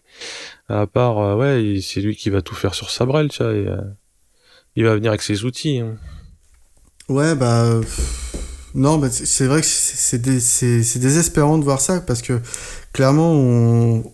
la carrière d'un pilote est gâchée sur des problèmes euh, aussi bêtes, quoi. Je dis pas qu'il aurait été champion du monde, Zarco, Non. mais le fait. Il y a un gros risque que ça mette fin euh, à sa carrière MotoGP. hein. Franchement, euh, c'est compliqué, là. Je vois. Ouais, je pense que les prochaines semaines vont, vont parler un petit peu. euh, Peut-être qu'il avait déjà un petit, petit truc derrière la tête, ça on sait pas trop. Et puis, et puis de toute façon, on verra parce que. Parce que il faut toujours, faut toujours garder espoir. hein. Ouais, mais euh, clairement, au- autant tu peux dire avec Honda, il était approché l'année dernière, là il travaille avec Jean-Michel Bale qui est, qui est, qui on va dire, qui est représentant Honda. euh, Il y a des rapprochements qui peuvent se faire, oui, mais euh, sur la Honda, il fera peut-être un peu mieux, mais il sera pas aussi compétitif avec son style de pilotage. Moi, j'ai l'intime conviction qu'il fera jamais mieux que s'il était sur une Yamaha ou, ou une Suzuki euh, Oui, parce que c'est des motos Sur polyvalentes. Sur des, ouais, ouais, sur des 4 en ligne, quoi. Mm. C'est fort possible. Mais euh, bon, après, euh, faut jamais dire jamais. hein. On verra. Non, c'est sûr. On verra ce qui, ce qui va se passer par la suite. Euh, on passe au sujet suivant, Pierre. On va parler de la Red Bull Rookie Cup. Donc il y avait euh, une petite course de, Rookies Cup euh, qui se déroulait ce week-end. Donc on a Pedro Acosta qui s'impose devant Van Erd, et désolé pour la prononciation, Gabin Plan qui est quatrième et Lorenzo Felon cinquième, donc les deux petits français. Donc au général on a toujours Tate en tête devant Couni et Acosta. Felon est sixième, Plan quinzième et Rouget seizième au classement général. On va faire un point championnat puisque bah, hein, là, on va bientôt clore l'épisode. Donc en Moto 3, on a Dalla Porta en tête avec 155 points, un point devant Canet et Arbolino à 113 points. En Moto 2, Marquez en tête avec 181 points devant Lutti 138 et Navarro 126. Et en MotoGP, le gros trou, puisque Marquez a 230 points, Dovizioso 172. Bon, il a repris 5, mais euh, il y en a encore un paquet à reprendre. Et Petrucci, troisième avec 136 points. Donc au championnat, on a Cartararo, septième, qui est premier rookie avec 92 points. Et premier indé avec 6 points d'avance sur Miller. Donc euh, je pense que premier rookie, euh, c'est quasiment fait. Et premier indé, ouais, la bataille va être rude avec Miller. Je crois que Ouais, avec Miller, ouais. je crois qu'ils sont pas très loin. euh, Enfin, Crutchlow est pas très loin derrière, donc euh, ouais, faut qu'ils s'accrochent. Parce que même si c'est honorifique, c'est quand même bien en première saison de de- d'arriver à ça, quoi. Ouais, et puis peut-être euh, première Yamaha, je veux pas m'avancer, mais il est à 10 points de Vignales 6 et à 11 points de Rossi 5. Ouais, il est il est pas très loin. Ouais. Après, euh, que ça ferait un sacré marqueur s'il réussissait à, à, à devancer euh, l'un des deux ou les deux pilotes officiels. C'est pas fait, on verra à la fin de saison, mais euh, ce qu'il y a de sûr, parce qu'on en a même pas parlé dans le débrief, donc ça, ça permet de faire un petit point ici. C'est quand même qu'il fait une saison, une saison de dingue. Euh, Ah oui. Parce que, bon, il est arrivé en MotoGP dans les, dans les circonstances qu'on connaît. Il n'était pas attendu, il était quatrième, quatrième rookie, on va dire. Et euh, bon, euh, moi j'aurais vu plus euh, Bagnaia avoir des performances, je dirais pas à son niveau, hein. je dirais un petit peu meilleur que ce qu'il a actuellement. Donc Bagnaia, même si là il a retrouvé un peu de, un peu de lumière sur, sur le dernier. GP. Mais moi clairement, Cartararo, enfin, trois podiums depuis le début de l'année déjà, c'est énorme quoi. C'est énorme. Ouais, 3 pôles aussi. Ouais, et trois pôles. C'est pour un, pour un rookie sur une team satellite, c'est vraiment des débuts euh, en MotoGP ben, très, très satisfaisants. Oui, et puis euh, un rookie certes, mais surtout un rookie aussi jeune, Ouais. hein, le plus jeune depuis Marquez. On voit que Zarco a fait des très bons résultats quand il est arrivé, mais il était beaucoup plus expérimenté avec ses titres de champion du monde Moto 2. Là, effectivement, je suis d'accord avec toi. Ce qu'il fait, c'est c'est très bien en sachant les limites de sa moto, que c'est un nouveau team. Donc même s'ils ont recruté pas mal d'anciens du, du paddock, c'est un nouveau team. Il y, a plein de choses qui font que que la, la performance doit vraiment être simple, mise en ouais. lumière. Mm, mm, mm. Et euh, Oui, et puis on peut aussi, excuse-moi Cyril, on peut aussi noter que même si c'est pas euh, la mauvaise ambiance, euh, son coéquipier Morbidelli qui est plus, enfin qui hum, était plus clinquant quand il est monté en MotoGP, euh, accuse le coup. Quand on regarde les résultats, euh, même sans comparer, hein. Mais euh, c'était euh, le potentiel qu'on voyait en lui était supérieur au potentiel qu'on accordait à Cartaro, surtout pour sa première année. ah, Morbidelli, Et là, il est monté euh, un- avec le statut de champion du monde Moto 2, donc forcément, euh, il y avait un petit peu plus d'attente. Mais il n'a pas touché une Mhm. bonne moto la saison dernière. La saison de rookie, elle a été un peu compliquée sur une Honda dans une équipe Marc VDS qui mettait la clé sous la porte, donc c'était pas un contexte simple. Mais là, il est dans de bonnes conditions. Hum, Mais ouais, donc cette année, euh, il... ça a peut-être dû à plein de trucs euh, dont certaines qu'on ne connaît pas, mais le Quartararo avec euh, presque l'insouciance de la jeunesse, je, je, je sais pas, il a l'air de, de d'être sur un tapis volant euh, pendant que Morbidelli, euh, soit il chute, soit il galère quoi. Enfin. Oui, oui. il est en- Il est, il est Il pas est 8-9, aussi quoi. flamboyant. Ouais, ouais, Ouais. il est moins flamboyant. Ce qui est, ce qui est pas déshonorant, mais euh, c'est surtout quand un Quartararo qui commence à faire des, des premières lignes euh, en qualif et des podiums, euh, ça, ça, ça donne aussi la mesure de la performance du Ouais, Lascar. c'est- quoi. c'est sûr. Surtout qu'il il ridiculise euh, tous les, tous les pilotes officiels de toutes les marques. Bah, Apparemment, ouais, il, ouais. il a trouvé un setup euh, en début d'année pour sa moto. Et on lui a posé la question ce week-end euh, bah, comment il faisait pour avoir une, une Yamaha qui était meilleure que celle de, du team officiel ou de son coéquipier. Et il dit bah, Moi, j'ai trouvé un setup en début d'année et depuis, euh, on n'y touche pas. En gros, il roule Ouais. avec la même moto réglée pareil sur tous les circuits. Et, et c'est dingue, quoi, qu'il il arrive à avoir un truc. euh, Mais après, en même temps, il y a tellement de choses nouvelles à apprendre pour lui, Oui. la gestion des pneus, tout ça. Oui. C'est pas plus mal euh, d'avoir la même moto, quoi. Ils vont peut-être tous s'y mettre, hein, comme la pression de pneus de Bautista, tu vois, ils vont commencer à copier, à dire, ah, bon, on touche plus à rien. Après, euh, petit point qu'on a oublié de mentionner dans les, dans les news, c'est justement que bah, ça a été un petit peu communiqué euh, su- sur ce point. Euh, le team, a priori, a demandé à Yamaha euh, un package technique au même niveau que Morbidelli pour euh, Quartararo l'année prochaine. Donc, euh, a priori, ils ont réussi à rassembler le budget, ils ont tout ce qu'il faut pour.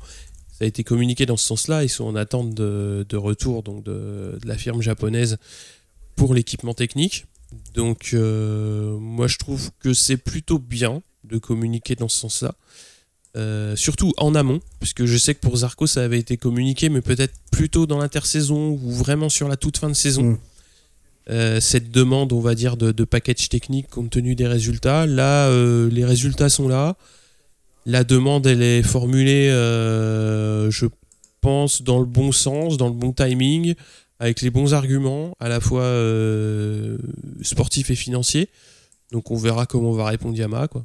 Bah, après, c'est toujours ambigu des fois. euh, il peut y avoir l'argent, il peut y avoir le sportif, et il suffit qu'il y ait euh, quelqu'un comme, enfin, comme dans n'importe quel team hein, qui sait bien en tête que non, c'est Mm. le team officiel qui Ouais, doit sûr. être performé, et, et voilà, et qui doit se contenter de ce qu'on lui donne. Bon. Après, c'est pareil, c'est des pièces euh, qui sont difficiles et qui coûtent cher à produire. Hein. C'est pas des trucs qui sont produits en masse. euh, donc, euh, C'est pour ça que les, savoir, les fourches carbone, il les a essayées euh, avant, de les, avant que Mm. le team les achète. Quoi. Il les a essayées Ouais. avant que le team dise Ok, on les prend, on les paye. Quoi. C'est exactement ça. Et. Et si ça se En, trouve, en même euh, temps, le, le- le team officiel a pas besoin de ça pour se faire bolosser. Là, je suis dur avec euh, Jarvis et consorts, mais ils se font déjà mettre sous les ténoirs par euh, Quartararo, donc, dont on dit, et c'est avéré, que le moteur est encore moins puissant que celui de Rossi. hein. Si je ne m'abuse, hormis les 500 tours machin, il y a aussi... euh, c'est pas les mêmes perfs. Alors ça, je sais pas. euh, Pour moi, on avait juste un, un déficit de, de, de tours minutes, mais euh, peut-être qu'il y a autre chose. il y, a des- il y a déjà ça. Après, euh, en tout cas, euh, et d'ailleurs, ça s'est bien vu. Vous avez vu les vues d'hélicoptère, comment il se fait déposer par Dovi. en Ah bah oui, c'est oui, flagrant. quelque chose de grave. Il hein. y a 15 km/h d'écart euh, en VMAX. Ah ouais, ouais, ça, ça pique. Mais ouais, après, on n'est pas à l'abri que, que Yamaha dise OK pour passer les pièces à, à Fabio. Par contre, euh, on les retire à Morbidelli, tu vois. C'est pas. euh, il peut y avoir des scénarios euh, comme ça. En gros, et vous avez qu'un pilote qui peut avoir toutes les dernières évolutions. Ouais, après, après c'est à eux de voir comment ils veulent gérer ça. hein. Soit ils veulent gérer ça intelligemment, soit ils veulent foutre la merde dans le team en face. hein. Oui, et puis ils ont tout un... Non, mais ils ont tout intérêt... Je pense qu'ils ont Quartararo, ils ont une option sur lui euh, de fait parce qu'ils se sentent bien sur la Yamaha et qu'ils n'ont pas intérêt à laisser passer euh, pour 2021, quoi. À mon avis, faut pas trop le décevoir maintenant. Tu vois ce que je veux dire euh, Ou en tout Mhm. cas, lui, lui expliquer les choses... Lui expliquer les choses, euh, si jamais elles se font pas, en tout cas, euh, savoir avoir une bonne communication. Bah oui, avoir une bonne com ou euh, signer des pré-contrats ou fa- faire des choses. Mais donner des signes. Ouais. Ouais. Ce qui a peut-être manqué à, à d'autres pilotes par le passé. Au niveau. Bon, quand tu vois, Ouais. quand tu vois Zarco, il mange champagne noir hein, quand même parce que quand tu te souviens du pré-contrat de Suzuki euh, qu'ils avaient pas, qu'ils avaient pas honoré, euh, là, ce qui se passe avec KTM, euh, bon bah, bref, il se prend, il se prend souvent des, des merdes dans Ouais, la gueule. ouais, quoi. bah, oui, Ouais. oui, oui. Bah, il a pas. Oui, oui. c'est- c'est- On est d'accord. Oui, oui. bah, bah, Il y a une tuile, elle est pour lui. hein. Ah non, mais faut, voir les, choses. Bon, après, on va pas revenir sur les circonstances qui l'ont amené chez KTM, quoi, mais, euh, mais bon, voilà.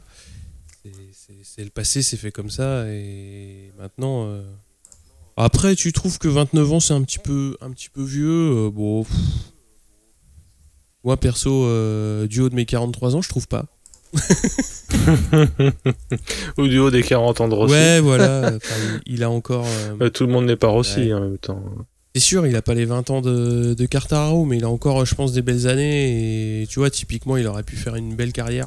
Mhm. Après, chaque pilote, je pense qu'il a une, une manière à, à lui de, de- de voir les choses et, et de se faire, euh, entre guillemets, gérer par une équipe. Tu vois, typiquement, un- à Yannone, on sait qu'il est difficile à gérer. euh, on sait que un, un pilote comme, euh, comme Dovizioso, il a besoin d'avoir euh, des cadres très très stricts, c'est-à-dire savoir euh, combien de temps il faut pour faire ceci, cela, machin, bidule. Il est très organisé dans sa préparation.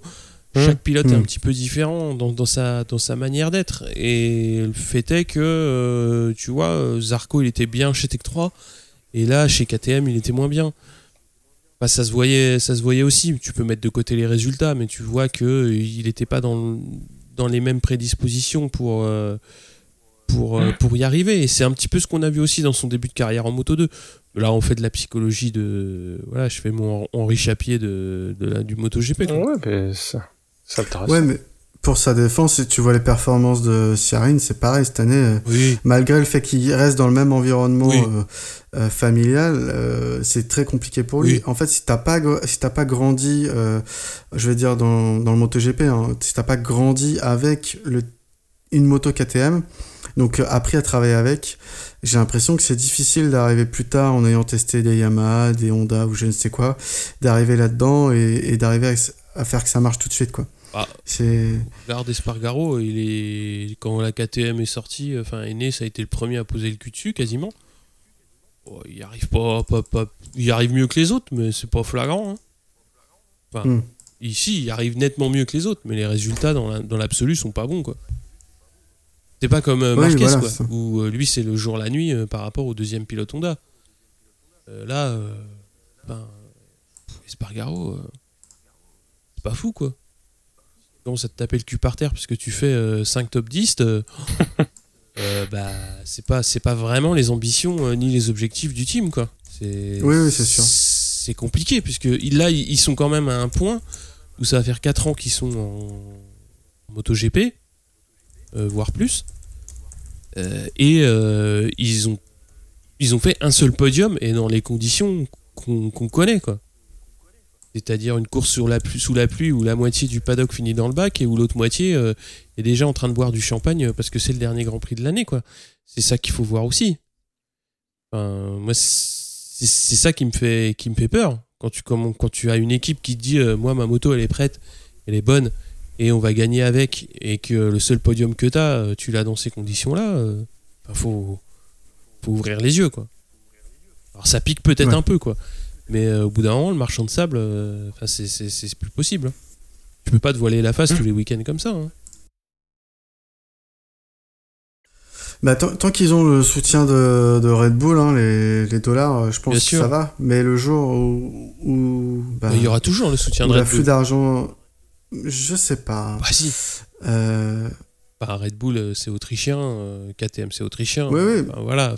mais après, ils veulent, ils veulent des résultats, hein, Red Bull. C'est pas, c'est pas des donateurs Et- et généraux. Les, hein. résultats, c'est pas grave, ils les ont avec Marquez. Enfin, ils ont les autocollants sur Marquez, donc s'ils veulent communiquer sur le MotoGP, ils communiquent sur Marquez. Donc pourquoi financer un team euh, Euh, parce MotoGP que, dans ce cas-là? euh, bah, parce que voilà, parce qu'ils en ont besoin aussi et qu'ils sont autrichiens et qu'ils voudraient bien que KTM y arrive. Je reste persuadé Mm. que si KTM y arrive pas, euh, enfin Red Bull va continuer à, à supporter, à supporter le team. Enfin, je vois pas, je vois pas Red Bull arriver et dire bon les gars, euh, stop quoi. Voilà, c'est la fin du monde. hein. Comme comme a fait Movistar avec euh, avec Yamaha quoi.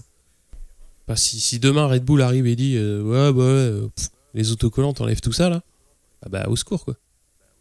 Enfin, euh, Ouais, clairement. Euh, je, vois, je les vois mal comment, euh, je vois mal comment ils pourraient continuer 5 ans s'ils ont plus Red Bull derrière. Mais moi, je les vois difficilement quitter, quoi. Voilà, on, on extrapole, mais c'est même plus de l'extrapolation, quoi. on, va, on va arriver à un épisode de 5 heures. Bah ouais. Euh, Ouais. Donc, on va juste vous rappeler que le week-end prochain, il y a le French Superbike qui se court à Carole. Donc, euh, bah, les Parisiens qui sont dans le coin, vous pouvez aller euh, faire un tour au circuit, donc au, au nord de Paris, bah, pour, pour voir un petit peu les, les courses. Et euh, que dire de plus? On se dit à très bientôt. Ouais, pour Silverstone, s'il pleut pas. hein. Ah oui, Ouais, ouais, préparez vos bouées et vos canards en plastique. parce qu'il paraît, ils ont surfacé. Ça va être rigolo. Oui, il y a des bosses Ouais, maintenant. c'est. En fait, c'est, Non, faudra- ça va être un Il super cross. prévoir des grands débattements de, de fourche. Un petit, un petit super cross pour Jean-Michel Bayle, là, ça lui rappellera des souvenirs. Sympa ça. Eh ouais. Tu mets un peu de boue et c'est parti. Ouais, tranquille, bah c'est ce qui reste une fois que la- l'eau s'est Ah ouais, enfin évaporée. Il reste le limon. pas con, pas con. Oh, comme on est, on est vilain Ah, avec nos amis brexiteurs. Mais ça se trouve, il va faire beau. Ah là là. On n'est pas à l'abri. Bon, allez, sur ce, à bientôt. Ciao, ciao. Salut les petits clous